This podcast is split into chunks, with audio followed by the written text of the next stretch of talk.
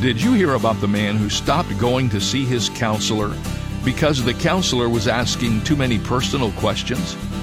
That's called being unclear on the concept. Sometimes it takes probing questions to get to the root of a problem in our life. Nobody asked more probing and convicting questions than Jesus Christ. That comes as no surprise since the prophet Isaiah wrote that one of Jesus' names would be Counselor, or Wonderful Counselor, as some translations have it. Since it's impossible to keep secrets from God, let Him poke and probe. Sometimes you have to admit to the questions before the answers make sense. This is David Jeremiah encouraging you to get on the road to new life. Discover God's questions on Route 66. Route 66, driving the word home.